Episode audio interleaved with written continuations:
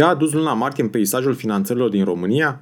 Află în următoarele minute despre cele mai importante demersuri ale companiilor și furnizorilor de bani.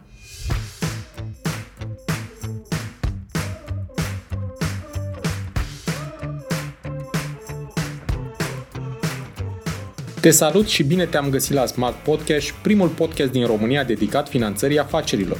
Sunt Adi Ploscaru și misiunea mea este să ajut companiile să crească și să se finanțeze sănătos.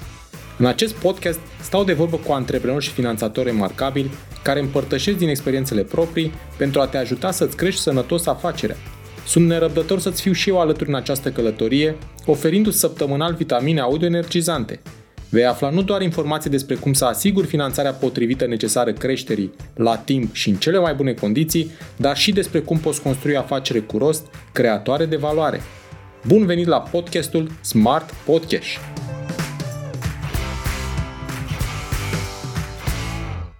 Deschid sinteza cu unul dintre cei mai activi furnizori de bani pentru startup-uri și anume investitorii și proiectele finanțate de ei. Energy.ai a atras o rundă de investiții pre de la Fortech Investments pentru a dezvolta o platformă bazată pe inteligență artificială care ajută IMM-urile să economisească la facturile de energie. Echipa startup-ului este formată din trei membri cu experiență în domeniul energetic și al managementului de risc. Soluția este în stadiul de prototip, urmând ca platforma să fie lansată în prima jumătate a acestui an. Bitnet a cumpărat TopTech la un preț estimat de 12,5 milioane lei. Compania achiziționată realizează rețele de calculatoare, sisteme pentru săli de conferință, implementează sisteme infochiosc și servicii de printing. Portofoliul TopTech se va alătura portofoliului Dendrio din cadrul grupului Bitnet, urmărind astfel să-și consolideze poziția de integrator multicloud din România.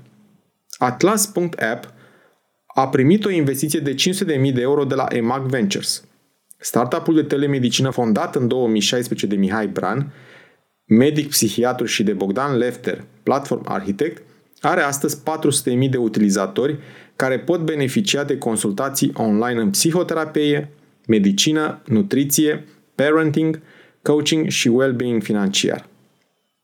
Hai să aflăm ce mai e nou la Bursa de Valori București. O veste foarte bună este că indicele BET a ajuns pentru prima dată la 20 de companii după includerea acțiunilor Agvila. Bento, Intellectually Curious, compania antreprenorială românească fondată în 2004, specializată în dezvoltarea și implementarea de soluții software și furnizarea de servicii de infrastructură IT și cloud, a debutat pe piața aero. Listarea Bento a avut loc după derularea unui plasament privat hibrid, prin care compania a vândut atât acțiuni noi cât și acțiuni existente pentru 12,5 milioane de lei. Impetum Group a lansat Agista, primul fond de investiții din România, cu focus pe piața aero, care ajută IMM-urile locale să se listeze la bursă, finanțează și accelerează creșterea acestora prin intermediul pieței de capital. Agista pornește la drum cu o capitalizare de 25 de milioane de euro și are în plan investiții în 20 de companii locale în următorii 2 ani, din cele 150 pe care le va analiza. Atât despre bursă. După încă ceva vreme, cei de la AFIR au publicat listele cu proiectele evaluate și la submăsura 6.4, finanțarea nerambursabilă destinată activităților neagricole. La fel ca la submăsura 6.2, multe proiecte sunt neeligibile sau neconforme. Dacă luna trecută anunțam că în sfârșit avem ghid consolidat la granturile pentru investiții, acțiunea 4.1.1, în luna martie programul a trecut de la extaz la agonie.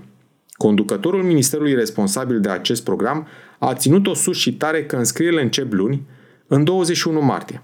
Numai că ce să vezi, cu câteva zile înainte, mai exact joi seara, un comunicat venit din partea primului ministru spune că se amână deschiderea și se va elabora un alt ghid. Așadar, avem un alt ghid și atât. Liniște, mai ales acum când trebuie să vină un alt ministru. La celălalt minister, al antreprenoriatului și turismului, s-au pus în consultare alte două ghiduri – unul pentru programul microindustrializare și unul pentru programul comerț și servicii. Bani puțin și criterii multe de îndeplinit. În plus, Ministerul spune că la finalul lunii aprilie sau la începutul lunii mai va deschide a treia ediție a programului Startup Nation. Până la noi programe, defilăm cu ce avem. Încă una și te las. Beneficiarii măsurilor 1 și 2, granturi pentru capital de lucru, care nu au trimis în termen raportul de progres, ar putea beneficia de încă o perioadă pentru a le depune în aplicație. Până data viitoare să ai spor la finanțare cu rost. Îți mulțumesc pentru că asculti Smart Podcast, un podcast despre finanțare cu rost pentru afaceri prospere. Te invit să urmărești în continuare episoadele pregătite pentru tine și afacerea ta, să dai share și altor antreprenori dornici de creștere sănătoasă. Nu uita să dai subscribe pentru a fi anunțat când poți asculta un nou episod despre finanțarea afacerii. Hai să creștem împreună, chiar aici, la podcastul Smart Podcast.